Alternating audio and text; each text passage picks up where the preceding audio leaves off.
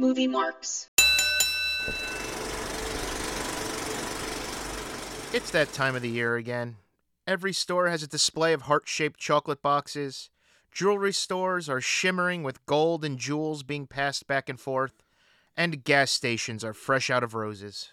Today, we head to our neighbors to the North Canada to see how they handle the art of the romantic comedy. Spoiler not great. We're the movie marks, and today, if you liked it, you should have put a wrestling ring on it. it's Choke Slam, starring Chelsea Green and the greatest of all time, Mick Foley.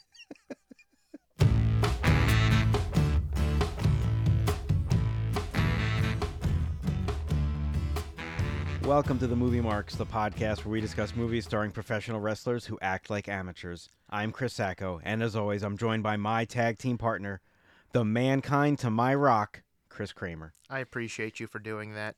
I know you you give me a hard time about my Mick Foley uh, obsession, but I appreciate that. Yes, I mean I I don't often overlap with the movie we're actually doing with the team, but this you know I, I can't pass up making you Mick whenever I can. He, uh, Mick is he's been uh, uh, referenced on our tag team intros multiple times now because we had uh, Chainsaw Charlie and Cactus Jack once. yep. Uh, I do plan on getting both of our faces airbrushed onto socks. So. and then sticking them into your pants. yes, of course. Well, where else would I put my socks? Um, before we get to this, uh, our Valentine's Day spectacular kickoff choke slam, we have some listener feedback to get to. Um, we actually got an email about our Cosmic Sin episode.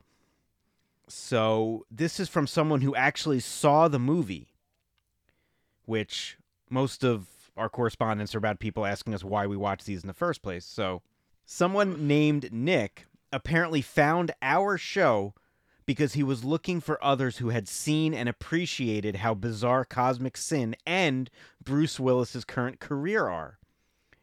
So this person this person's a fan of the Bruce Willis downfall? Right, and he he's just looking for a commentary on that, like you know, like a I guess he. I mean, thanks for listening, Nick. But he also didn't include if he liked the episode or has listened to any of our other shows, any nothing like that. So he's just saying uh. this is how I found it. It, it was like a how-to, basically. Well, welcome to the welcome to the show, Nick. I'm glad you found us.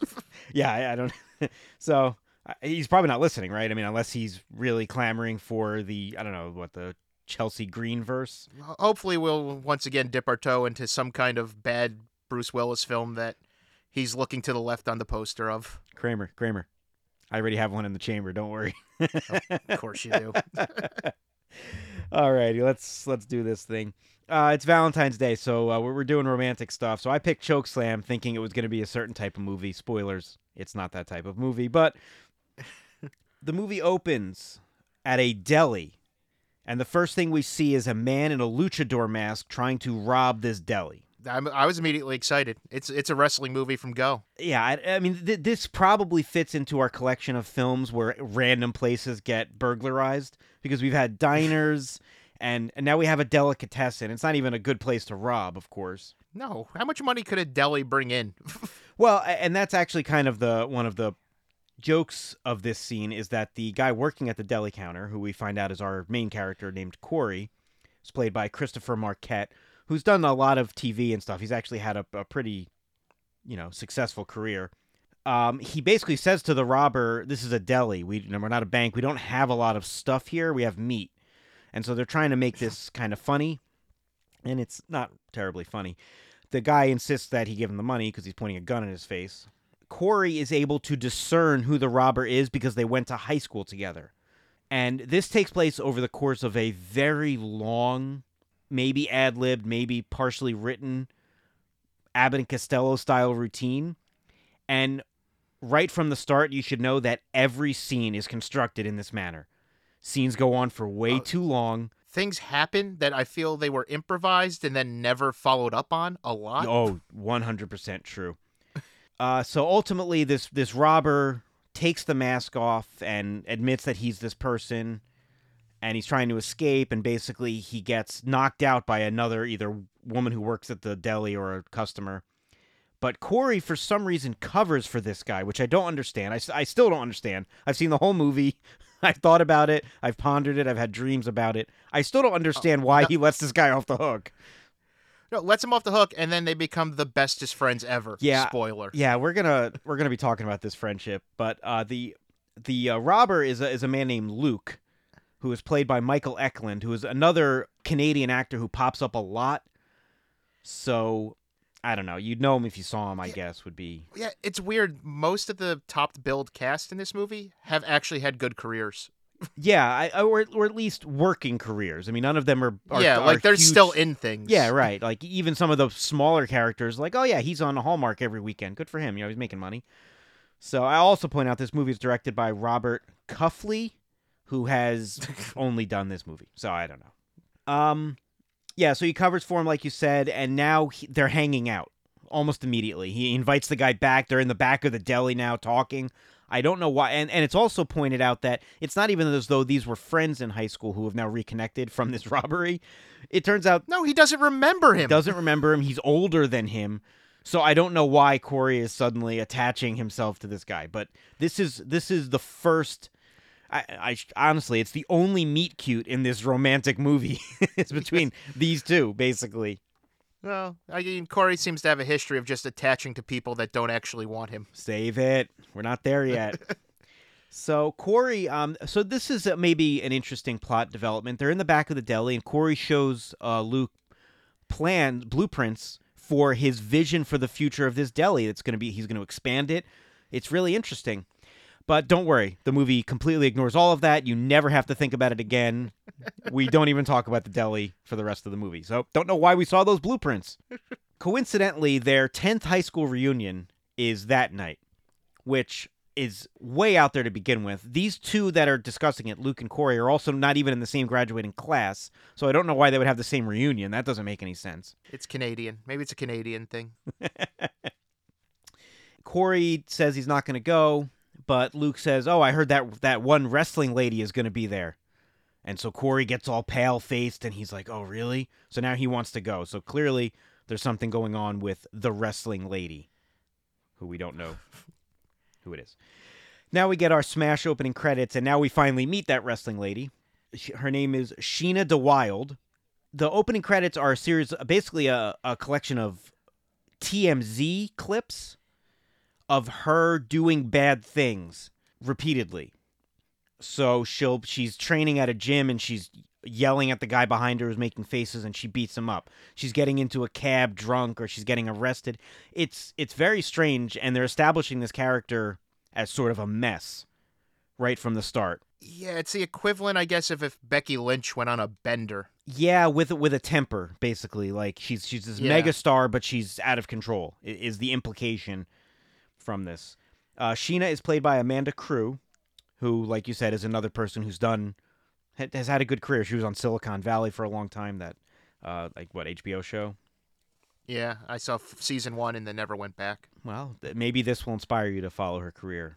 It does not. Oh, well, we, we don't get the basically the we can we understand that there's history between Corey and Sheena. Ev- everyone is saying like, oh, you know, are you going to see Sheena tonight? We don't know what it is.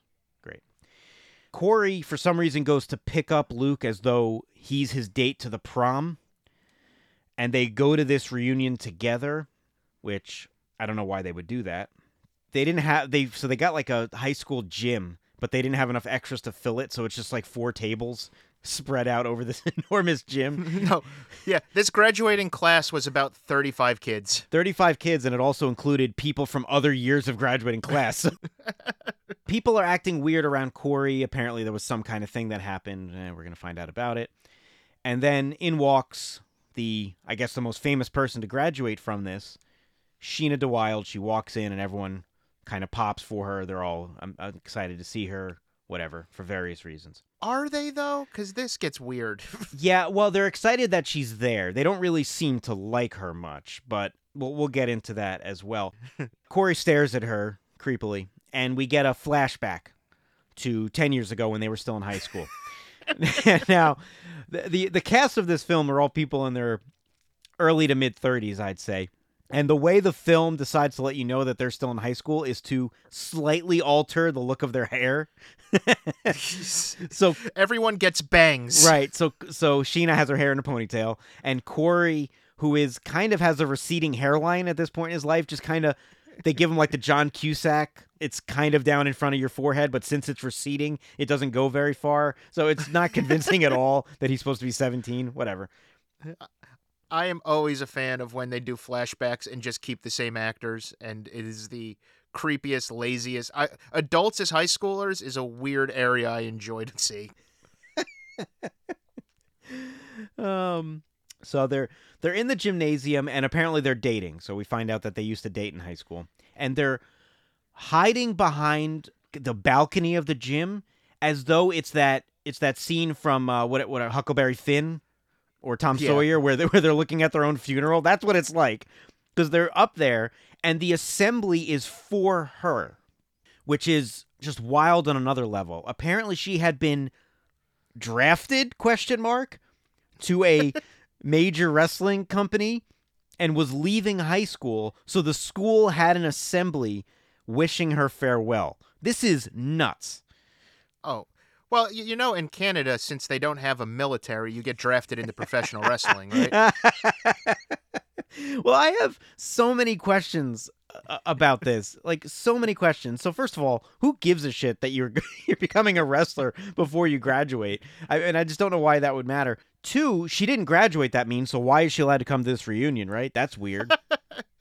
And three why would a presumably 17 or 18 year old be drafted straight out of high school to, it's like so it I, I don't whatever it, it's it's okay. So we're gonna talk about this. So so basically, th- this movie is kind of like a standard romance story with like heartbreak and you know rekindling of that heartbreak. But then they wanted to make it quirky and weird, and this wrestling storyline is basically a gimmick to to make the movie weird. That's all it is because it doesn't. It's not part of the plot in any way, Yeah, no, yeah. In, in any like real way. Like they use it, but it's Yeah, and this this town or this world, the way wrestling exists, it's like it exists at every corner of your of your like town. Like there's hidden wrestling companies and shit. Right. It, it's basically it's the town in the, the main event with the kid who, uh, who becomes a professional wrestler overnight, and it also it's they they try and keep kayfabe alive, but then don't. It's really weird because right when you're watching this stuff, you're thinking, oh, she's legitimately a good wrestler, so she's going to compete, or like it's the Olympics or something, right? Right. But that's not what is actually happening. So we And cut- this this ceremony is is more of an attack on her. Well, th- at the reunion, yes. The flashback is them celebrating her. No, yes, Yeah, yeah, that is. yeah, okay. So, so we get the they. This is broken up too. So we get the flashback. Whatever. They're they're dating. They're in love. It's awesome. We cut back to present day, the reunion, where all of these actors look basically the same, and as she's walking on stage for, I guess like a hero's welcome, for some reason the principal guy initiates a montage of all her negative press playing on a loop. And he's acting as though it was an accident, like, oh, I don't know how this happened, but he was the one who put it on. So I don't, I didn't understand any of this. This this entire movie starts to make me question the the concept that Canada is nothing but nice people because there is nobody in this movie that is a good person. Um, some guy in the crowd heckles her, and she jumps down, puts him in a giant swing, like Cesaro style, which which was great, and is like beating people up. People are trying to grab her. So this is showing again that she's got this like, you know, hothead rage going. And then Corey sneaks up behind her to try and calm her down, and she punches him in the face. Yes. And before he sneaks in to calm her down, his new best friend that tried to rob him yells, Corey, cop a feel or grab her underwear. Yeah, What? yeah, we're we're gonna have to talk about the Luke character and his relationship with women because in a movie that not only features professional wrestling, stars a collection of professional wrestlers, is presumably made by someone who likes professional wrestling, it only seems to exist so that this character can name moves and make them perverse. right? Yeah, Like you would much. think there would It's be like some a- respect yeah. for this, but he's only used like he'll just say insert X move and then it's about being creepy to a woman. It's yeah, that's this entire character is just creepy. yes, very much so. Fun fact, I, I looked up his Wikipedia, the Michael Eklund, the guy who plays this, and in the first paragraph of his Wikipedia, it says he's known for playing characters who are creepy. Oh, uh, congratulations. Yeah, I mean, I guess again, hey, you're getting paid. Why not? Uh, my note here about this uh, reunion, which has deteriorated into a brawl about 12 seconds into her entrance, is why did Sheena come to this? Why would what what was she doing there? It it's not it's one of those classic movie things that happens a lot where someone that has left town and become like a big name and like a celebrity or whatever falls on hard times so their only option is to go back home to rediscover themselves that's it's it's, it's just basically an, a genre upon itself All right, or as we like to call it on this sh- show, it's Gavin Stoning. it's gavin stoning I don't understand why she traveled back to this town. no because eventually we meet her sister and she's an asshole too What she's she's a thing. That, that character, man. We uh, cut back to our flashback. Uh, Corey's been knocked unconscious by Sheena. Now we're back to the flashback. Sheena's giving her farewell assembly speech, saying, "Oh, uh, you know, thanks for sending me off. You know, it's all normal stuff." Corey then walks up on stage, and you know, you know what's coming here. In front of all their classmates, these are two kids, basically. He gets down on one knee and proposes to her in public and gets embarrassingly rejected. So, this this is the trauma he's been dealing with since Sheena left. Uh, now we cut to the hospital. Corey's in the hospital. We meet his mother, who is a awful character, does a disservice to mothers and women everywhere. Just terrible. The whole movie, unsupportive, mean. It's yep give me i some. call her canadian canadian frances mcdormand Okay, I could definitely see that. But give her something else. Give her a, like a soft side. She's just mean. Like she's overprotective, yeah no. nonstop Sh- overprotective and mean. she we the first time we actually meet her she comes in and just throws out his flowers for no reason that are next to him in the hospital Well, there is a reason, Kramer, because the flowers are from Sheena. So I'm assuming the mother read the card and threw them out because she hates Sheena because of what Sheena did in high school, which also it's doesn't on sheena It's uh, one hundred percent. It's not on Sheena. The the movie want. I, I- this is again. It's so weird. I talk about this in my notes later, but this movie could have been. This is 2016. This movie came out. It could have been this like on the cusp of the woman's evolution in professional wrestling. This movie about a female superstar in the sport. It could have been this like really inventive tie-in. And instead, the main characters of our movie are this fucking guy it's like such a missed opportunity and it's not even as though you have a, f- a wrestler as your lead actress. You have an actual actress. You could have done the whole movie around her. Why is she the secondary character? It doesn't make any sense. She's the secondary character and almost she's like the third villain in this movie because everyone constantly is mad at her. Corey constantly is blaming her yes. for what his life is. It's it's it's insane i mean i mean the movie wants you to blame her for getting a great job offer out of high school and deciding she doesn't want to be married to her high school boyfriend at the age of 17 and a half. The movie wants those to be negatives, but they actually seem like positive things to me.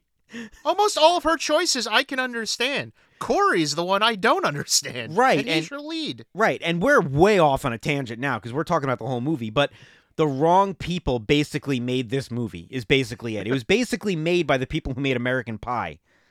And it should have been made by anyone else. Kathryn Bigelow could have made this movie better. Someone like that. ooh interesting Okay, so we're at the hospital. The fl- like I said, the flowers are from Sheena. Corey's very excited because he thinks, yes, you know, I'm gonna be able to win her heart over. Uh, my next note is that this movie is really weird. It almost feels like it's a real movie. Do you know what I mean? yeah Like some of these are not even close. Uh, Pro Wrestlers versus Zombies is not even close to a real movie. Whereas Body Slam is a real movie, it's just not great. This is really close to feeling like a real movie, and then there'll be things that just make it feel like it was made for public access. It's right. It's teetering on that edge. Like all the actors are pretty good, but then like the sets are an empty hospital room that they were able to sneak into. it's actually shot on, uh, you know, like cinema quality, like film, I guess, or you know, like at least digitally. It doesn't look like it was done with an iPhone. Right. Right. Yeah. So it, it's it's a weird mix of of, and I guess that's I guess that basically sums up the whole movie to a degree. That it's just it can't. It, it's not quite where it needs to be.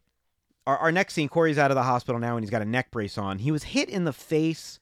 Don't really know why he's got like a cartoon fake lawyer accident neck brace on, but he wears it for the next 40 minutes. So it's the classic. It's a classic wrestling uh, neck brace. You know, your '80s manager got injured neck brace. Basically, I feel like Cornette wore this for a solid three years at one point. he tracks down Sheena, who's at an art gallery where she's fundraising for her sister. This sister character is another female character who just sucks from the word go. She's just awful. She's mean to Sheena, who she also needs Sheena to make this art gallery a success, but she's really mean to her. It's just she's she gets even worse as we go on. We'll talk about it later. She gets fucking real worse later. Yeah.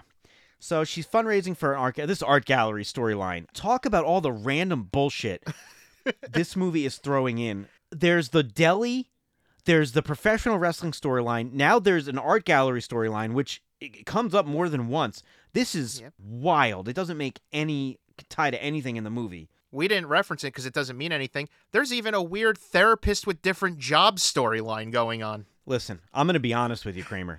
I didn't even write down when those scenes happened because I did not comprehend what was occurring. Brief overview for you listeners Corey has a therapist who, for some reason, doesn't make enough money doing that and instead works at a hardware store. So Corey goes to a hardware store for therapy at various points in the movie. And I don't know why any of these things happened. If this was a real movie, again, close to being a real if this was a real movie, you might film that stuff and then when you look at the movie in editing, you would literally cut that entire character out because she is so self-contained in those scenes, it wouldn't change the movie. Yep, the only person she interacts with Corey, you could have cut those like three scenes out, and this would have been a much shorter movie. Yes, it's it's. Oh, thank you for bringing up the goddamn hardware therapist. hardware therapist. And another female character who is basically mocked. All of the female characters in this movie are mocked in some way. It's really, really weird. You interrupted me. We were at the art gallery. This is important stuff, Kramer. Okay? Yes, we are at the art gallery with the wrestling fundraiser. yes, right, because because Sheena is fundraising for an art gallery. Luckily, though, one of the big donors to the art gallery is a huge mark, so maybe he would like our show. he's uh he's regaling regaling. Jeez, I'm gonna have to cut that whole thing. I'm not even close on that word. He is telling stories to Sheena about the good old days when they were in the territories. He's name dropping a whole bunch of wrestlers. He's got Killer Kowalski in there. He's got Bruno Sammartino. Good for him. Again, I don't know. This is just for us, I guess. I don't know who else cares. Corey bails Sheena out, kinda. She she doesn't want to be in this conversation. Corey says, "Oh, there's a phone call for you." So he sneaks her out. Sheena basically keeps saying, I don't want to be near you in this scene. Justifiably, he's now officially stalking her. And Corey won't leave her alone. So this is our hero, folks. This is the guy we're rooting for in this movie. Nope. This is that classic 80s thing where, like, the person just nags someone until they love you, which is clearly inappropriate. yep. Corey won't take a hint, but he, she agrees to leave with him, which you never go to a second location. This is this is true no. crime 101. You never get to a second location with the stalker. they go to the local indie wrestling show, which apparently I man, terrible podcasting. I didn't write down the name of it, but it's apparently a pretty well-known uh, Canadian arena. And he takes them there. This is where Sheena used to get her start when she was still working uh, the Independence, I guess. And we meet the star of our film, Mick Foley. Hell yeah. And they let him wear his own clothes. Yep. He showed, definitely sweatpants, the red plaid shirt, 100% his own clothes. Um, he's playing a character named Patrick, who's apparently the booker for this the local indie scene. I'm not going to call him Patrick. Just deal with it. He's going to be Mick or Foley. So it's a strange thing. So there's a show going on, and there's a few people scattered in the audience, but Right. he's calling out the spots from ringside, which I found very strange. Uh, Maybe it was an open dress rehearsal. I don't know. It was really weird. There, there's a wrestler in the ring, a, a, a a luchador, at least a mass wrestler, and he's working with Lance Storm. I didn't realize he was in this. I was really happy when I saw him. Yeah, no, I did know Lance Storm was in. He's also the uh, the wrestling coordinator on the film, so he he I guess That makes sense. He yeah, he scripted all the matches. So yeah, he's working in the ring, and we get a long scene. Sheena and Corey are talking in the background. I thought it was funny too. Sheena and Corey are watching this in secret, and I thought it was through like this the bleachers, like underneath the bleachers. Yeah. They're hiding behind a upside down pallet that they just pulled over themselves, It's and they are both being blinded with the brightest light ever. I don't know how they see anything. Um, Sheena tells Corey about how hard the wrestling life is. Of course, we're marks, we know this, but for you listeners who don't know, you're on the road over 300 days a year. You know, you have to pay for your travel yourself in most cases. You get injured, you have to go to the shows anyway. On and on. You don't you don't really get to dictate what your life is, especially it's implied that she was such a big star that she was basically in the WWE equivalent in this world, which is known as the BWL. They never tell us what that means, but Ah, that made me so upset they didn't tell us what that meant. Right. Yeah. I mean, I, I guess it means big wrestling league. that's, what, Aw. that's what I said in my head. But, but yes, I mean, it's she's basically in WWE, so she's been suspended from the BWL. Uh, her manager, she uh, reveals, has worked really hard behind the scenes to get her reinstated once her suspension is up. So that's coming very soon. So good for her. She's getting her job back. Kramer, at this point in the movie, is when I started questioning if wrestling is real or not in this in the world in the world of this film. No, seriously, because it was so confusing. You had Foley calling out spots. You had her talking about how she was suspended as though it were, were like, you know, the NFL, and she had like a player misconduct or something. I, Right. I, and then she's using the giant swing on like real people. right, Like, which is which is a cartoon move. Like you can't physically do that. It's not like she's stretching the guy out or something. You know, she's it's cartoon. The big swing people have to do with you. So all of the I couldn't understand any of it. They leave this wrestling arena, like you said. They push the pallet out of the way, and they and they it was so I when they moved that pallet, I had to rewind it because I didn't know what the fuck happened. they go uh they're leaving the arena and we run into Sheena's boyfriend Tab. Why the fuck was he there? Yeah, it's true actually. How did he know they were going to be there? yeah, wasn't he shouldn't he have went to the re, uh, the art gallery? Yes, Tab.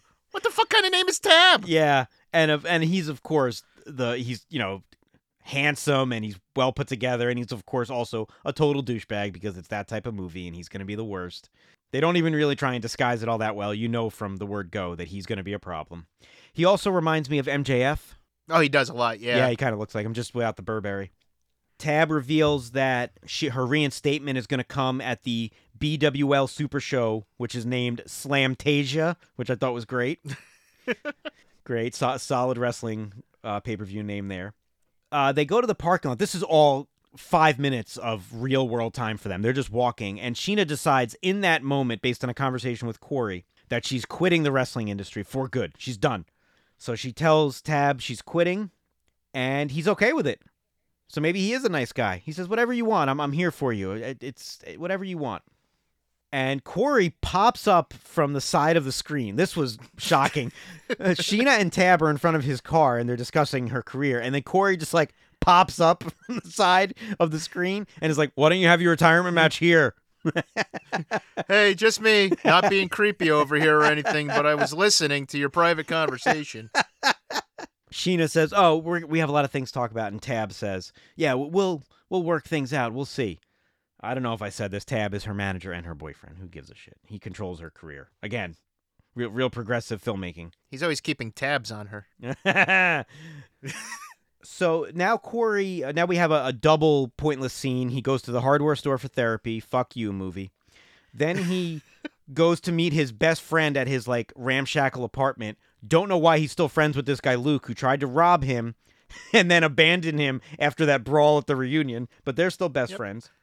Robbed him, abandoned him, tried to push him to assault his girl, his ex high school girlfriend. Yep. And now he enlists the aid of Luke to get the town that they live in to force Sheena into having her retirement match in the town. What the fuck is happening right now? This movie is doing so much for nothing that makes sense. Like none of this would is, ever work. It's like the save the clock tower lady from Back to the Future, basically. like here, go, go around tell people that we want Sheena to be here, and then they'll tell that person, and then Sheena will hear it, and Tab will have no choice. It's like, what the fuck are we talking about? And why are you? This guy is a loser. He's Basically, did you see that sandwich he was eating? It was crazy. yeah, it was huge, and it he, was like and didn't he it pull was it? three feet long and ninety percent bread. It was insane. and didn't he pull it out of a pizza box? yes, he did. Listener, if you haven't caught on yet, I, being the fat man that I am, I'm very aware of all food consumed in these movies, and it's one of my favorite things to notice. yeah, they they wanted to make this guy Brad Pitt, where he always has to eat in scenes. yes, this is the Canadian Brad Pitt. so this is another scene where Luke is being wildly inappropriate. Oh, and then if you if you meet this girl, you can do X move to her. It's it's the whole thing. He says it a lot in this scene. Terrible. And then Corey hires Luke as a promoter. I guess he, he there's like a, a an exchange of funds. There's a contract negotiated. So Luke's on the payroll now of this deli that also promotes wrestling. I don't know what the fuck's going on. What makes you think he would be good at this? Is it just because he's the only other person you know? I I mean, Kramer, I'm gonna be. I was getting real. I was getting real loopy when I was watching this one, and it's so. It takes so long. The beats of the film take so much longer than they need to, that I swear I was trying to count the number of other people who had interacted with Luke because I thought we were about to get a Sixth Sense Fight Club situation, and this guy was just gonna be in his head. I swear. I swear. I, I was like, this is gonna happen. It's gonna happen. When a movie's so bad, you're fantasy booking what's Yep. happening in the movie. Pretty much. Pretty much. So during this uh, promotional tour for the Sheena retirement match, they end up at a bar, and we see the other star of our film. It's Chelsea Green. Hey, She is a waitress named Angel, who, yeah, her character's confusing too. But basically, we only meet her in passing. It's part of like a montage, and she doesn't really have any dialogue. Corey is saying to her like, "Oh yeah, it'll be great. You'll do this, and then this will do this," and she's like, "Okay, yeah, that sounds like." But I, we don't know what they're talking about. And then some guy, what what does he do? He like steals a drink or something, and she beats him up. So so we know that Angel is is tough. So good for her. I was really in an existential crisis at this point because my notes started to ask like questions of the universe in effect. So my next note is I don't know what's even happening. Are they raising money for her match? Like what are they doing? It, like what are they doing? Cuz they're just what are they doing? yeah, it's not for charity or anything. It's never like established. It's basically gaslighting her into having her match there. Right, which is a, a, which is a secondary gaslight so that Corey can hit on her more. Yep, it's a double gaslight. but but right, like there, there's never there's a throwaway line later, which I don't remember when it happened, so I'll just say it now. But after one of these wrestling shows, what someone like a townsperson walking by is like, "We raised eight thousand dollars for the town." Fuck you! That wasn't the plot of this movie. no one cared about local funding for fucking events. What are you talking about? anyway, Sheena is now once again having her press conference. She hasn't announced she's retiring yet but she's I again I don't know why she's doing this stuff, but she's having a pre. There's like oh they oh, it's like Sheena Day right or something. Yeah, it's. Oh I okay, know, I wrote it down. The first annual Smash Sheena celebration. Awful name. Awful name. Yeah, her her her wrestling name is Sheena is a good wrestling name, her actual name, but her wrestling name is Smash Sheena, which her gimmick is confusing, which we will get to. I hate her gimmick. we will get to it. Save it. I'm also glad it's a first annual, so they're planning on doing this every year. Right. There, there's, there's no such thing as first annual. You can't have first annual. It's only annual when you do it the second time. She's been gone for ten years. Why isn't this the tenth annual? All of these things are amazing. But anyway, she's at this first annual Smashina celebration, giving like a press conference. She's just saying hi, and Angel, who's Chelsea Green, interrupts her press conference like it's an episode of SmackDown, and promos on her, like legitimately promos on her, and I don't Sure know why but but why? We've never again we've never established this angel character was apparently also a professional wrestler. Who knew? It's she was just a, a waitress at a bar. now, now she's Nope, but she can work. She's a worker. and as you said, she can work. Chelsea Green, pretty good in this movie. Yeah. Uh, spoiler: the best people in this movie are the actual wrestlers. Um, I, I won't go that far. I will. Mick Foley's the best thing at all. He's the best. I'll I'll put it a different way. None of the wrestlers are the worst part of this movie. How about that? Okay. Because I actually think the, the all of the act like the actual actors, I actually think they're all pretty good. It's just the material is so bad. But moral of the story is Chelsea Green as Angel, serviceable. She she she's again another one of these people we see in these movies. Give her more stuff. She would be good in other things. So Angel's promoing on Sheena, and they brawl a little, and very confused. Is this real? Because Sheena wasn't. Th- Corey was in on this work with Angel, but Sheena thinks this is a shoot, so she's just beating the shit out of this girl, I guess.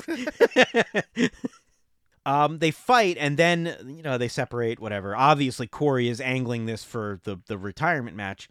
But Sheena is angry at Corey because she hasn't even announced her retirement yet. She didn't agree to this booking.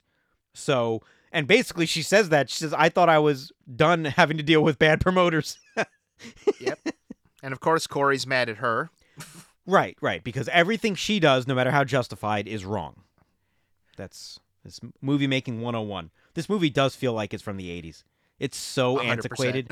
It, it's basically the same level. we- We talked about this a little off air. It's the same level of misogyny as No Holds Barred, basically. but Yep. 25 years later, so it's not good. Sheena confronts Corey at his house in the next scene. And it's like a frigid fall day in Canada. And they're arguing again. Corey's blaming Sheena because she's doing what Tab wants about having her retirement match in a big city, and Sheena needs to go back to her small town roots for some reason. I don't know why. And Corey decides that they should have a shoot match, so an actual match. And if he's able to pin her, she would have the match in their town. Uh, this is very stupid, but they start wrestling Mm-hmm. actually punching and again they're not doing like grapples and holds they're just punching and kicking each other in this guy's backyard and they're shooting on each other they're actually trying to hurt each other doesn't make any sense uh, they're rolling around a little bit and corey's ass gets impaled by a piece of a wooden fence that sheena had broke okay so this is now larry the cable guy taking cartoon bumps in his movie because why is there a fence in this guy's ass And it's like the uh, and it's like our Larry the Cable Guy film. We're going back to a place we've already been again. Yep, because we are back at the hospital. probably the same room, probably the same day of filming, probably all the things you think. Now we get to the weirdest portion of the film, where we get another flashback that tells another backstory of Corey that we didn't know and does not belong here, and is su- it's such a complicated emotional thing that this movie treats like a flimsy plot device, and it really bothered me.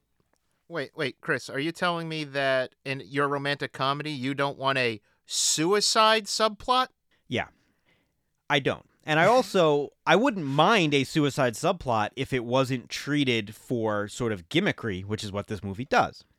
Basically, after Sheena dumped him in high school, their favorite spot in town, which we never heard about before, but it was sitting on a billboard on the outskirts of town talking. Corey went there and was just sort of being alone in his thoughts, and then two like BMX dirt bikers or something. like what the fuck were these guys wearing, right? They look like like actual dirt bike racers, right? They had the full Yep, yep. gear. It was like I was The cast of the cast of Rad I was just up. gonna say fucking they're from Rad. Better movie. Should have watched that. they show up at this billboard for some reason and they're heckling him like, "Oh, Sheena dumped you. You don't have Sheena, nerd." And then he falls off the billboard and everyone assumed that he tried to kill himself. So that's another part of his embarrassment. I don't know why they felt this character needed a second layer of embarrassment to really nail this home, but they did. So now a part of the story from the last 10 years is that he's the around town everyone thinks of him as the guy who tried to kill himself after also being rejected in public. It's it's multi layers of stuff that just do not fit. And the movie also treats it like a mystery because Corey denies that he would he was trying to hurt himself, but then later he kind of admits it. So I don't even know what actually happened. Nope. So don't know why any of this is happening. Uh, despite having a plank of wood shoved into his ass, he's he's released from the hospital about an hour later, which I don't think would happen. And they're they're talking, they're they're kind of bonding a little bit. She's thinking about the re- the retirement match, and Corey kisses her goodnight on the lips, which is wildly inappropriate. just w- way out there inappropriate. It's just like ugh, skeeved me. Now we cut to a scene uh, in, I guess it's like a break room, and You mean the cool sheep, the cool giant sheep room? yeah, what the fuck was with that? There's a huge mural of a giant sheep staring at everyone. It's very weird. And this is uh, so Mick Foley's in this scene. Lance Storm is there, and what you need to know about the scene is that they're negotiating terms for the arena. The scene goes on forever. It's uninteresting and doesn't belong in the movie. And just gonna we're gonna keep hammering this point home home about the the wrong tone of this film. You have a group of seven men alone in a room dictating the future of one woman who is not in the room. Oh, yeah. Because that's all this is. It, it's gross. if this movie did this and then had Sheena say, "No, I'm gonna I'm gonna do this for myself. Why are you doing this to me? You guys suck." That would be okay. That never happens. These men just decide what's going on with Sheena, and Sheena does it. Yep. And the only positive in this scene is that Lance hits his catchphrase. Yep. Lance Storm gets in an argument with someone and then declares, "If I can be serious for a minute, I popped. I have a shirt with that." So on did. I. there's also I don't know if you caught it. There's a uh, like a framed picture in the corner. It's of it's of Mick, but it's the poster for his Santa Claus movie. Did you see that? Oh, I didn't notice that one. Oh. It's it's in the corner of the room. There's that because he did that documentary about the Santas or whatever. Yeah, this movie, I don't know. It, it might exist in a world where this character being played by Mick Foley and Mick Foley exist because later on a fan is wearing a Cactus Jack shirt. I didn't see that. So I don't know how that works. It could be a whole variant situation. This is Mick's big scene in the movie. He gets a lot of dialogue, and, he, and he's he's pretty good. He's fine. I mean, he's basically playing himself. He's telling stories about matches he had, and you know how he gets to show the ear. You know, of course, he's got to show the ear that it's partially missing, and and he basically he's just telling stories about this stuff. Tab comes in and basically gets into an argument with Corey. I don't know why Corey's even there. You know who should have been there instead of Corey? Sheena. Yeah. So Corey and Tab get an argument about what the way this arena will be staged. I don't know who gives a shit. The, how many nights it's going to be, what lights are going to be on. And Tab basically sweet talks Mick Foley, and now Mick Foley is working heel. He like falls in love with Tab and is basically telling Corey to shut up. It's great. they take a tour around the arena. Uh, Mick's there too, and it's Tab saying, "Oh, we need more lights over there, concession stand there," and Mick's just shouting out orders to his underlings too. We also uh, see another wrestler who uh, just, I guess, wanders around the concourse waiting for matches, and his name is Merciless Mordecai. And Kramer, you know who he's played by, right? Uh, I do know, and you can take it. He is played by the son of the legendary British Bulldog Davy Boy Smith, Harry Smith, who is unrecognizable because he's got like a dreadlock wig on for reasons. For some reason, he is dressed as Vampiro. Uh, yeah, movie marks alum Vampiro. Yep, yeah. It, it's no, I don't know why they need to make him like the Canadian independent version of the Undertaker. Yeah, I mean, he could have just been Harry Smith, really. I mean, it wouldn't have mattered. So, I mean, yeah, obviously we're going to see him work later a little bit too. Now another another weird scene. Corey's in the arena. They're doing they're like setting up the arena, you know, Tabs walking around. Move this chair. And then we see Angel and Sheena rehearsing their match. So, I'm again I'm very confused about what's going on because they're rehearsing so that means they don't actually hate each other. But that thing from before wasn't a work because Sheena didn't know about it. But Sheena apparently knows Angel and they're kind of friends because they're working out the beats of this match. It's very strange. I, I can't understand it. I think also during this time we get possibly one of the biggest scenes that encompasses that they were just improvising. And this is really stuck with me is this weird scene that goes on forever where Tab has diarrhea for no reason. Yeah, it, it's it's right. It's during this uh, rehearsal scene. Yes. It has nothing to do with anything, but for some reason Corey thinks Luke poisoned him, but it never goes anywhere. Yeah, it, it's it's yeah, it's it ties into my next note. Actually, my next note is that so many things that happen in this movie that don't need to. All right, so now we get to the big retirement match: Sheena versus Angel. Angel comes to the ring. She's doing her. She's basically being Chelsea Green in the ring. She's got wings. She takes them off. She's letting the crowd pop. And then we get Sheena's entrance. And Kramer, I'm going to try and do this justice, but I want the listeners and you to know that I had to pause it because I was laughing so hard I almost passed out. So her nickname is Smash Sheena. and she comes out and she's you know looking all imposing. She's got she looked kind of got like road warrior shoulder pads on, kinda, and she's standing there looking tough. And then she starts doing the fucking robot. and I just about lost my mind. Full, first of all, the actress is pretty good at doing the robot. I'll say that. She's phenomenal at it. Second of all, why the fuck is this her gimmick as a wrestler? like the full on fucking robot, like the swinging arm thing, and then she tips over. I, Right. But it's literally just her entrance. She just comes out, stops, does that for a while, and then goes back to normal. Yes. and it's not, listen, her name is Smashina, right? If her name was Mashina, maybe this would make sense, but it's not. It's like they gilded the lily. There's too many gimmick nicknames working and they're they're in conflict. She fucking does the robot for a solid 3 minutes. Yeah, and I, you know, just throwing it out there, I don't think she's as famous as this movie's letting us believe because this gimmick would not be over. No, 100% would not be over. It it, it was and again, they do not establish that this is her gimmick. And what's amazing about this too is this happens over an hour into the movie, and then it made me realize that back at the school reunion, a guy was doing the robot to make fun of her. I didn't even realize that had anything to do with anything. Exactly. There was the guy that she beats up that does she does the giant swing to. He was doing the robot to mock her. I just thought he was an asshole. Yeah, I just thought that was some kind of Canadian burn. I don't know. It's so like you have to show us this intro at the beginning of the movie if you're gonna have them making fun of her for it the whole time. It was so wild that she came out and did the fucking robot. It just blew my mind. yep, yep. She's the prototype John Cena. Oh man, Angel and Sheena have a match now, and it's pretty good. It's uh, you know, yeah, it's not bad. it's I mean, it's a quick uh, movie match, but it's fine. They're they're working. Hey, Chris, Yep. what's her what's her finisher? Um, let's see. Going back through my notes. Going back through my notes. The movie is called. Oh, it's the choke slam, Kramer. yeah. So, in case you're wondering, uh, listeners, that's basically the only reason why this movie is called Choke Slam, and this movie should not be called Choke Slam. Terrible, awful name for a movie. So there you go. Uh, yeah, she hits it on Angel. She wins the match. Good for her.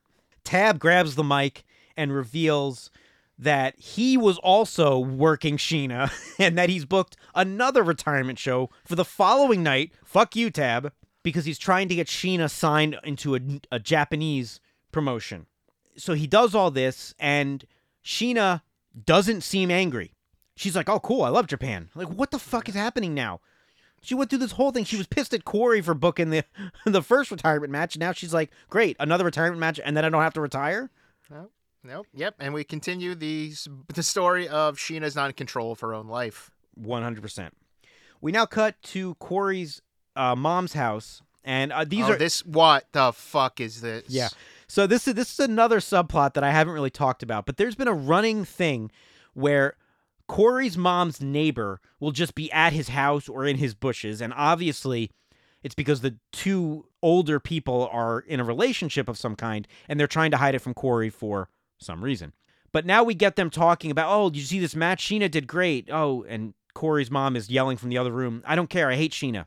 And then she walks out of the bathroom naked. And we see her Full on nude. yeah. I don't I mean, how many times do we have to keep saying stop being this way to women before it sticks? Cuz I just don't understand. It's like they felt the need they had to put somebody nude in this movie for no reason. Yeah, I don't. Anyway, Corey and Sheena go have a drink. That seems like a bad idea, but they do.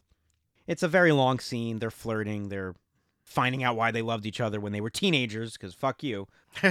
she they go back to Sheena's sister's place cuz I guess that's where Sheena's staying, which also doesn't make any sense. They lay in the pull-out couch together. Things seem to me maybe getting a little intimate. And then Sheena's sister lays in between them and then physically separates them by dragging Sheena into the other room. And then Kramer, uh, my next note is that there's an absolutely bizarre scene that I can't even properly explain. And I'm going to let you explain what that scene is. Thanks. Thank you.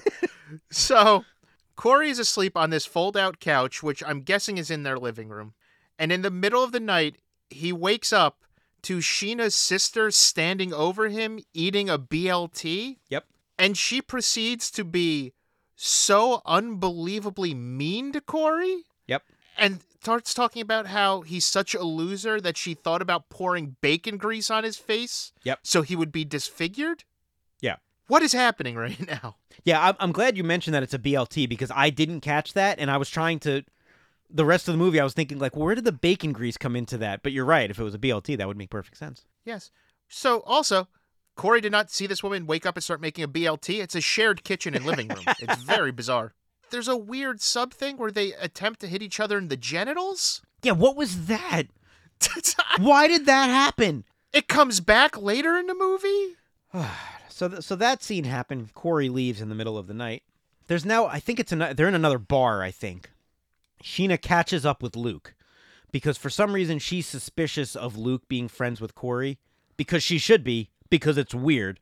She catches up with him at a bar. They have a conversation, and she's able to get out of him that he was one of the rad level bikers from earlier who was heckling Corey right before he fell and or jumped off the billboard. And that's why Luke is now trying so hard to help Corey. But my question is, how much long-term booking did Luke do for this? Did he know that he, Corey owned this deli and that's why he tried to rob it? Well, he pretended he didn't know him, so he's really working. The whole movie, he pretends that he doesn't remember him. There is roughly 20 minutes left in this movie, and the next five, it becomes a drama. Yes. And the the the swerve that Luke is was part of this Corey thing from before is who cares? T- talk about unnecessary information. Who gives a shit? Sheena goes to warn Corey about how Luke is only doing this because he was one of the bikers. I don't know why Sheena's angry about this. It seems like Luke realized he he did something wrong and is actually trying to be nice now, right? Yeah, I mean, he's he's attempting to be nice, but as we've established, everyone in this town is shitty, so Yeah, no, he he sucks, but he's trying to be less sucky, it would seem. And I don't know why she's warning Corey. I don't know why she's cared. She's leaving for Japan. I don't know why any of this is happening. And Corey, yeah. again, He takes the news well, though, doesn't he? yeah, no, no, he does. He goes into full asshole mode and starts sh- yelling at Sheena about how you ruined my life. Get over yourself. You're not even that good. Like Jesus Christ, what is wrong with you? Why are you so awful to this woman? It's just it's so un unbelievable. And of course, Sheena hears all this and decides he's right. I have been kind of an asshole. Fuck you, movie. Tab, there's there's more stuff with Tab wanting to get them to Japan, and uh, this is the one time where Sheena decides that Tab is a total dick for trying to control her life and career, and she fires him, and he's like, "Oh, so we're done," and he walks away, but then still like hangs out at the arena for some reason. So I didn't. I guess I guess he thinks he can change her mind, just like Corey has been doing the whole movie. Well, they're setting up Choke Slam too. back at home, Corey is melted into a puddle of despair. Basically, he's wearing pajamas and eating Froot Loops, which in movies is how you know people are on hard times. Luke shows up at his house, and they reconcile. Luke says he's trying to be a better person, whatever. He also gets in matching pajamas and has Froot Loops somehow. No idea where those pajamas came from because he is not the same size as Corey. No, it's all very weird. Again, played for laughs, not funny. So they're sitting there being depressed, and then, jeez, Corey's mom's neighbor boyfriend guy bursts into the house and is like, "I can't do this anymore. We've been sleeping together for years." And Corey says, "Yeah, I know. I don't know why, are we doing this in this movie. Why? Why? Why couldn't they just be? his? Why couldn't it be a stepfather? Who gives a shit?" And then he says, the mother says, "Oh, you have to get over Sheena. She has been mad, bad for you for years." And then the boyfriend guy, who I don't think has a name, Malcolm. Oh, it's Malcolm. Sorry, apologies. It's Malcolm. He says, You have to go down there and win her heart. You can do this. Come on, let's go together. So, after all this movie does, the mother doesn't even have a change of heart. She still is the same character. And this random neighbor guy becomes a father figure because that's what this movie needed more masculinity. And he inspires Corey to go win the girl's heart. What in the holy fuck is happening? The the closing 10 minutes of this movie is the most quick to wrap up a movie I've ever seen. Yeah. There's a match. Basically, subplots abound in this film. Tab had gone to Cleveland for part of the movie. I don't know why. Yeah, yeah. There, we, we we skipped over a Cleveland subplot, which might be the only time in film that Cleveland got its own title card. So the, he went to Cleveland for like a minute and a half to find the the other wrestler that Sheena was supposed to work with for this second retirement match, but it didn't work out. So it turns out they're subbing in uh, Mordecai, who's Harry Smith. So that's her match, and she doesn't care because again, either it's it's booked that she's going to win, or she's the greatest wrestler and doesn't have to worry about it. Who knows? But they start wrestling, and Mordecai appears to be you know going into business for himself basically he's he's got her in like r- real chokes she's having trouble fighting back again it's more shameless masculinity stuff foley is on the side of the ring yelling like oh come on stop the match stop the match. No one wants to see this. I don't know what you're doing mick. Mind your own business.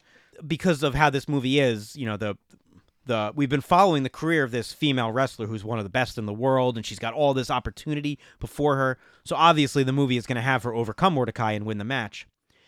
Or since it's this movie corey decides he needs to go rescue this woman. He runs into the backstage area puts on a luchador mask and decides he's going to run to the ring and save sheena in what is a scripted match am i tracking this Yep. right at this point You you are you are on you are on you're on the correct path. This is, just makes no sense. So th- this the finale of this match is overbooked to high heaven. There's you know Corey's in the ring, Tab gets in the ring, he's suddenly wrestling. I don't know why that happened. He's he's doing like like spears and the big elbow off the rope. It's so so bizarre.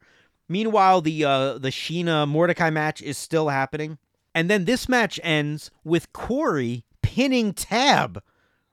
Those two fucks weren't even wrestling. 24/7 rules were in effect. The Mordecai Sheena match doesn't even ever end. I guess I guess Harry Smith said, "No way, I'm taking the pin in this one." So the match is, I guess, over because Corey pinned Tab. Corey once again professes his love for Sheena, and then she gives him a choke slam for some reason. Don't know why. So was this all in the plan? Did everyone know this was going to happen? I mean, is it real or is it not real? That has been the confusion of this film. so strange. On the way out of the arena, Sheena dumps Tab again, just to really nail that home. And then Mick Foley, in his final appearance in the film, walks up behind Tab and puts him in like a Cobra clutch type maneuver, which I also didn't understand. It's like it's Well, like because you had to get you had to get your most out of out of Mick before he left. I mean yeah, but he but he clearly couldn't do the uh, double arm DDT. So yeah. No. Corey and Sheena go to the billboard where Corey fell, and this was apparently their spot, but it's not a real billboard because it's all green screen. So I don't know why they picked this as their special spot. Make it a park bench or something. because I have no idea. And it and it looks like the kind of green screen you get off Amazon. yeah, it's it's really really it does not look good for for your big capper scene of the movie. You could have done something better. Make it in the ring. Fuck it. Make it in the ring. Anything? Yeah. anything but this because because they had never even established this other than through dialogue anyway. So who cares? They go there, they make out, whatever. They're in love now again. I, I don't fucking knows. And she tells him that she's not retiring and that she's in fact going to Japan. And he was apparently also offered a contract for his wacky guy in a mask character. I mean, come on. Of course he was. He's he's the male lead. He has to be part of this. So they're both going to Japan to now they're both professional wrestlers. I guess there goes his deli argument or his deli uh, fantasy. And since they're going to Japan, Kramer, we end our film with a song playing over the closing credits that is probably the best song in the history of songs. Would you agree? Uh, a hundred percent might be the greatest piece of musical ever composed. it's uh I mean uh, the the refrain is everybody wants to go to Japan, but it's said in like a sort of Halloween jarring choppy way.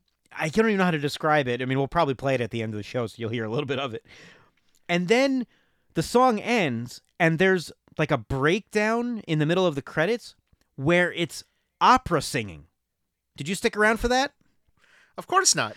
Okay. Listen, I was watching. I was watching on Tubi, so I only had thirty seconds left until like one of the jackasses came on afterwards from autoplay. So the, the song plays for a while. You hear the chorus a couple times, and then there's an opera thing, like straight opera music, like woo, you know that kind of thing. And then it goes back into the original song So I think the opera part was part of the first song. It's Get the, the fuck out of It's here. the craziest thing I've ever heard. I spent this morning looking for this song. It does not exist anywhere other than this credits. You you obviously didn't stay for the credits. I'll give you some some wacky credits from this one. As you know, I always watch the credits. I look for sandwiches. You look at credits. That's right. Uh, Lance Storm, as we mentioned, was the wrestling coordinator. It, it shows because the matches are actually pretty good in this. Chelsea Green was not only Angel, she was Sheena's stunt double. So I guess she also stood in for Sheena in a lot of the matches because the actress playing Sheena is not a professional wrestler, although she did train for the role and she looks pretty good when she's doing her stuff too. The film also has a special thanks card to Bret Hart and Natty Neidhart. So I don't know to what degree that thanks is earned. It's because this is a Canadian film, and all Canadian films contain a thanks to Bret Hart in the credits. I mean, there's, I mean, you know, his nephew is in the movie, I guess. So I get maybe that's why. I, I don't, I don't know ultimately what the uh, the connection to the Hart family is. I, I think it was filmed in Calgary, at least in part. But do you have any uh, anything else you want to say about Chokeslam? Oh God, not really. There's the less you say about this movie, the better. Uh, it should not exist in this time frame. Like this movie is not something that was made in the 2000s, even though it was. If you told me this movie was made in like 1986, I'd been like, that makes sense. Or like the early aughts, like right after American Pie came out, when they were making all those parody of that yeah, movie. anything that started with National Lampoons. Right, right. At that time. If this was National Lampoon's Chokeslam, it would have made sense. Ignorance is bliss. Now it's time for Ignorance is Bliss, segment of the show where we ask people what they think these movies are about. They only know the wrestlers' names and the name of the movie. So we got a couple entries. I'm going to be reading one from someone named Lynn, who wrote in to say that she thinks Chokeslam is about Mick Foley playing the owner of a cafe that holds weekly poetry readings. Chelsea Green is an aspiring slam poet who froze on stage in her last attempt.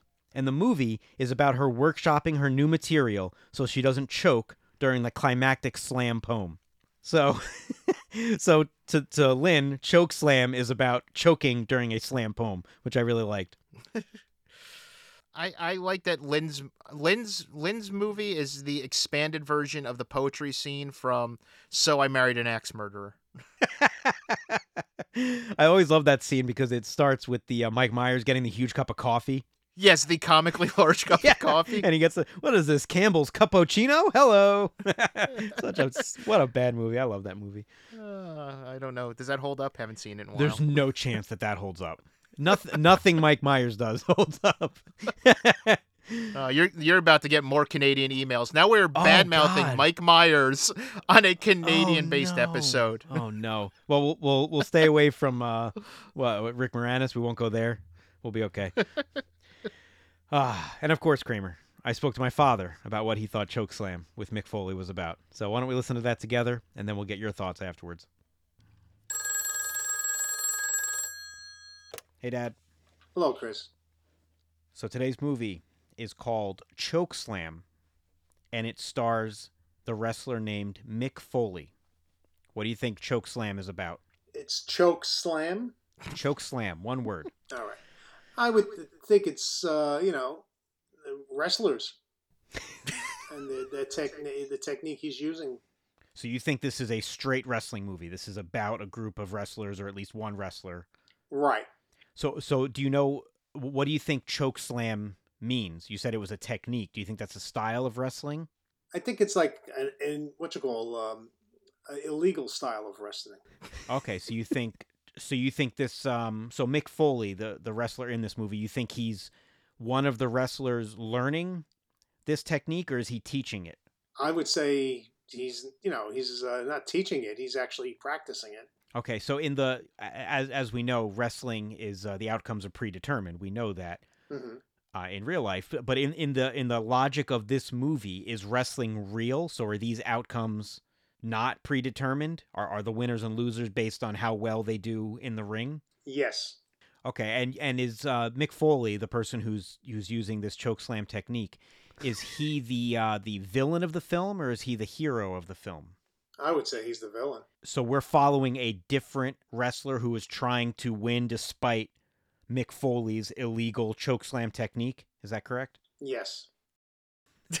okay. All right.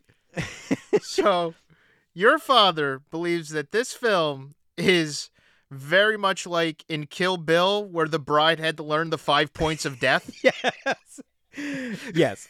He he does think that. He also thinks that the the the move choke slam, which is clearly a singular move, is a, a- technique of like a style, like the choke slam style. So I- It is a technique that has been barred for its violence and he also so so choke slam, which we've we've talked about, is a terrible name for this movie. It's an awful name for the movie, but my dad, much like when we did Snake Eater, and he thought Snake Eater was the bad guy, but the second part of the title, his law, was a reference to the hero. So he thought the bad guy had a franchise and the hero was the secondary thing. So once again, my dad thinks this movie is called Chokeslam based on the villain's style of wrestling. so I, I mean, I guess points for calling it out as being about wrestlers, I guess, but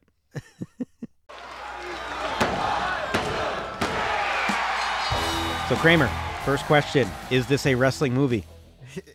this is if it is anything, it is definitely a wrestling movie. I don't know if it's a romantic movie, but it's a wrestling movie.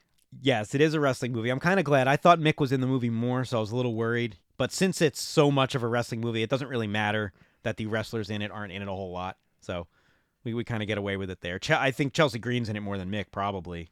It's close. Yeah, I, it's got enough wrestling content that it makes it a wrestling movie because the assorted wrestlers in it are actually all good, popular wrestlers, so that helps. Yeah, and and that kind of ties into my next question, Kramer. Is this a good movie? Oh fuck no, no! This movie is not good. It's a problem. This movie. When this movie first started, there was five minutes where I'm like, this isn't that bad right now. I actually thought Corey was kind of good.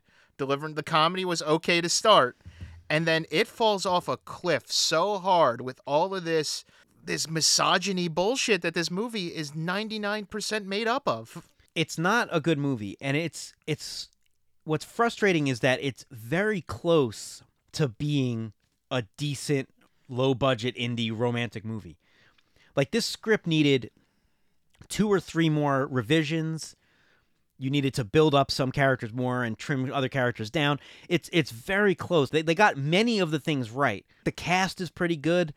They they have enough quirky plot elements like the wrestling is is kind of fun that it could have worked, but the script is so all over the place. It mishandles the subject matter. Like you said, it's it's very very antiquated in the way it approaches this stuff.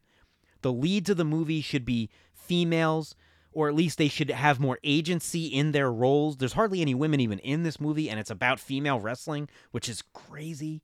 I I just God, it's it's it's close, but it's just it just misses in it's it's it's more frustrating when a movie does this, where it's like right on the edge and it misses, than when a movie is just so terrible that it you can spot it from a mile away. This is more frustrating. Yeah, I, I, I get what you're saying. Yeah, it was it that almost being there is a tease that almost is like this. This was something people put hard work and time into something and just did not stick the landing. Well, we we agreed on is this a good movie, Kramer? Are we going to agree on where this would be booked if this were on a wrestling card? Now there are multiple main events in the movie. Does that make it a main event movie?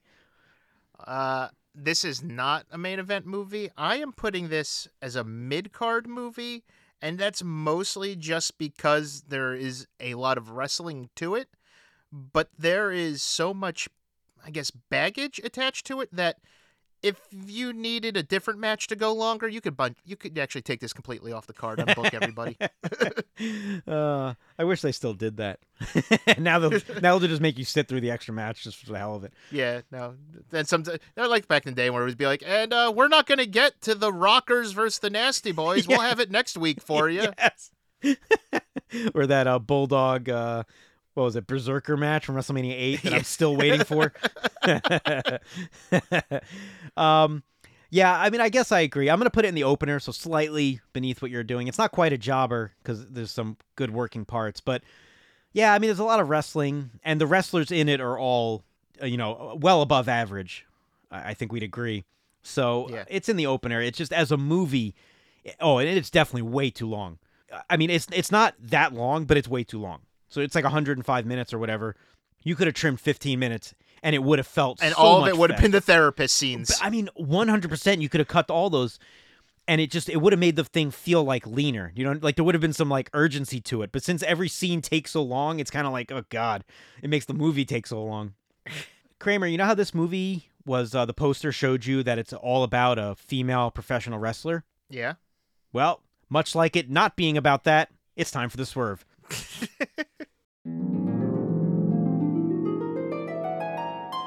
This is the swerve.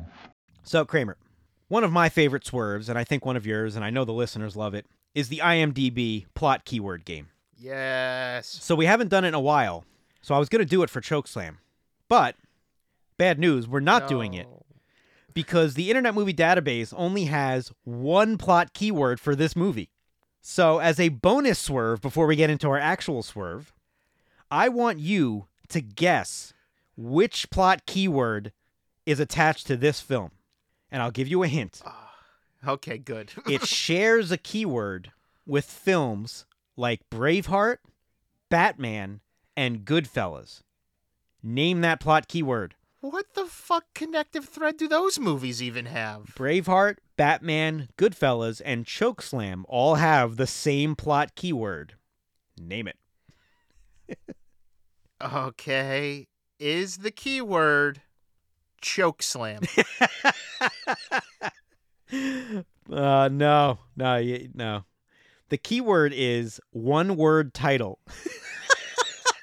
oh, come on. How is that a plot keyword? Who, what kind of psychopath would click that being like, I want to know all the movies that share this trait? What the fuck is that? What kind of psychopath is the one like doing that? Like going through IMDb and going, "Oh, that's one word. Attach keyword. Next movie." This person, there's a person out there going through IMDb just to attach that to every movie. God, man. Because there's no reason anyone should have seen this to make that. It's just, ah, it's wild.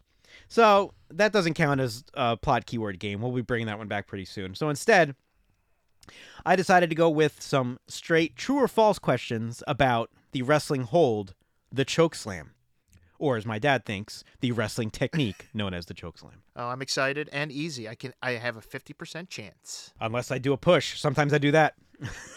Oh, you son of a bitch. True or false, Kramer?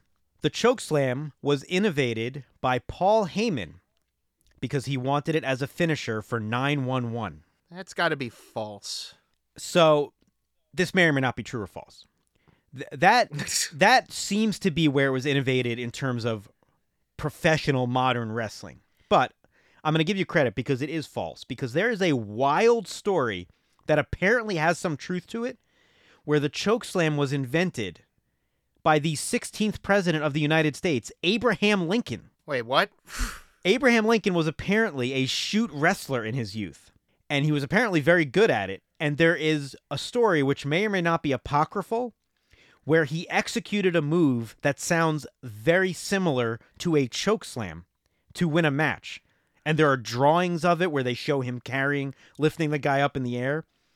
So there, there's no way to prove this, but the sort of general fun trivia story is that Abraham Lincoln invented the choke slam. That is phenomenal. And why was he not the first president to go into the WWE Hall of Fame? apparently and I, I also don't know if this is true but apparently occasionally wwe will tweet out our our honorary first you know president wrestler or whatever abraham lincoln because of this story Bizarre. I never, I, I never knew that. I knew the wrestling part, but I didn't know that he was attributed to the choke slam. absolutely wild we'll, we'll probably And put- he was a tall. He was a tall fuck too. That Yeah. means that was a big drop. yeah he probably came out in kane's mask too um there, there's a draw like a drawing a sketch that someone made you know whatever 150 years ago or whatever of him basically choke slamming a guy we'll probably put it up on the instagram Nice. All right, next, true or false? The Big Show, Paul White, actually invented the kneeling version of the choke slam. I'm going to say that that is actually false. It is apparently true. Okay. So as we know, the Big Show's version is not, you know, I don't know. I guess I'm explaining this in case my dad's listening. And as he This drops will- you, he drops to his knees. I don't know. Yeah, which would explain why when you see him now, he walks extremely slow. Oh, I mean that's got to be brutal on your knees, man. For a guy that big, I mean he probably has knee trouble Yeah. anyway. Okay, in the film we just watched, which I don't know if you knew this, Kramer, was named Chokeslam. Mhm. We see three choke slams. Is that true or false? No, I'm going to say it's false because I think she only did it in the two matches. Well, I don't know if she did it. In, the, oh, yeah, she did it to him in the two. Uh, you're correct. It is. It is false. She did it. She did it to Chelsea Green, and then she did it to our the star of our film, Corey. True or false? The first wrestler to use the choke slam as a primary maneuver in the WWF was Kane. Oh, God, I don't want to say false. I'm going to say false again. I feel like it was like Sid or something, right? So it is false. I Sid did do a choke slam. So you can count that if you want. But for me, the first time I ever saw the move used as like the way to end a match was Giant Gonzalez. Oh, that's true. He used to do that really weird one where he didn't really get anyone in the air and then he just choked them. So it was kind of like a combo submission mo- move. Right. And then after he disappeared when Undertaker beat him, Undertaker stole the move and that's how it got to Kane ultimately. Oh, okay. I you know what's funny? Of everything we've ever done on this show, I feel like this segment right now will be the one that gets us the most people writing in bitchy emails about choke slams. Yeah, one because you know there's, there's probably luchadors probably been doing it for a century and a half. Oh, yeah. know. I, I'm Some supermark is going to be really angry about our, our discussion of not knowing the choke slam. I mean, you know what? Come tear us apart. Just listen to the show. and finally, the choke part of the choke slam is technically known as a goozle.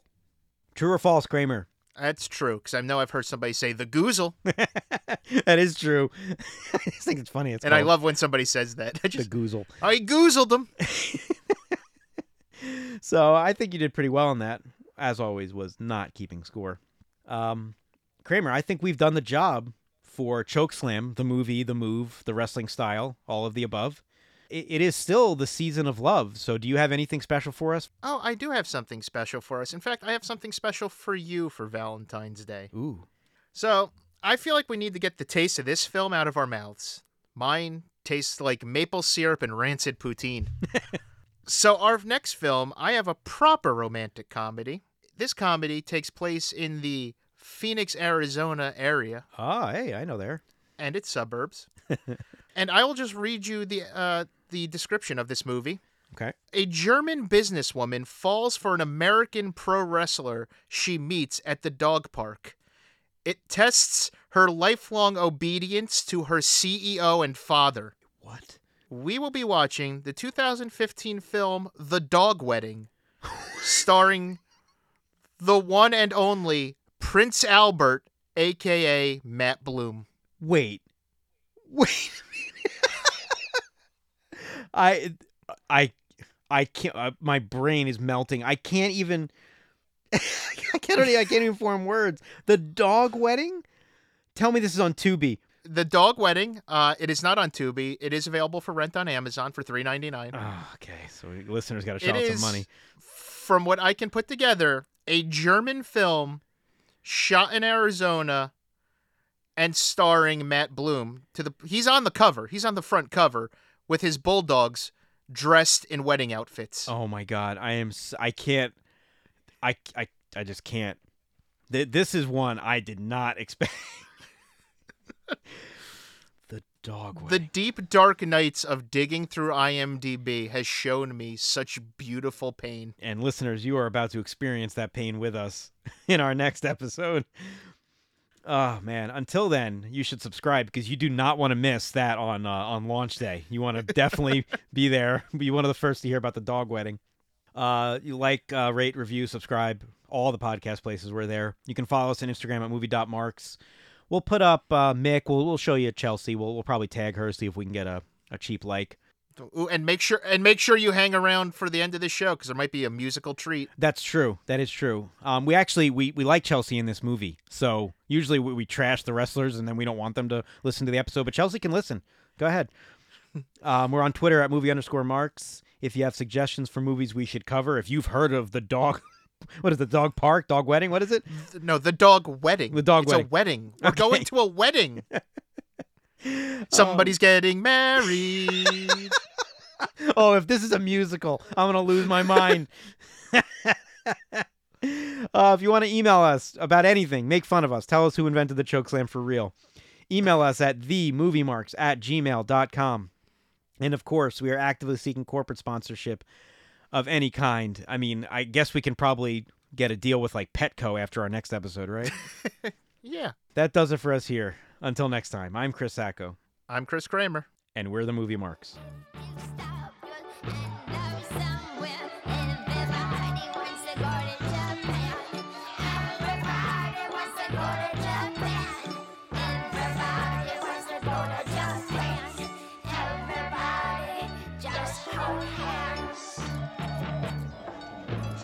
Reality check.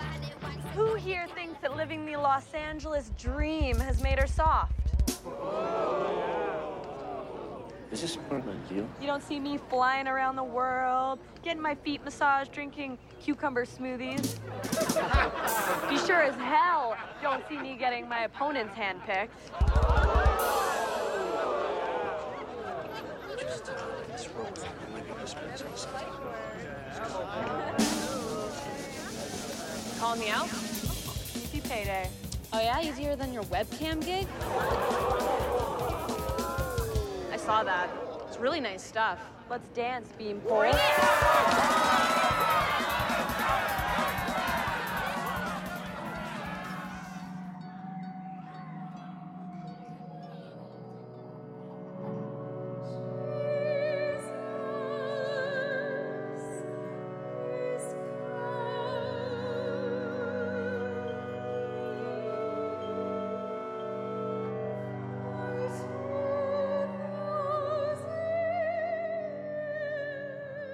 Bruno raises a valid point. He's had a few tough nights, janitorially speaking. So much urine. Yeah. So maybe uh, talk to the boys about their accuracy.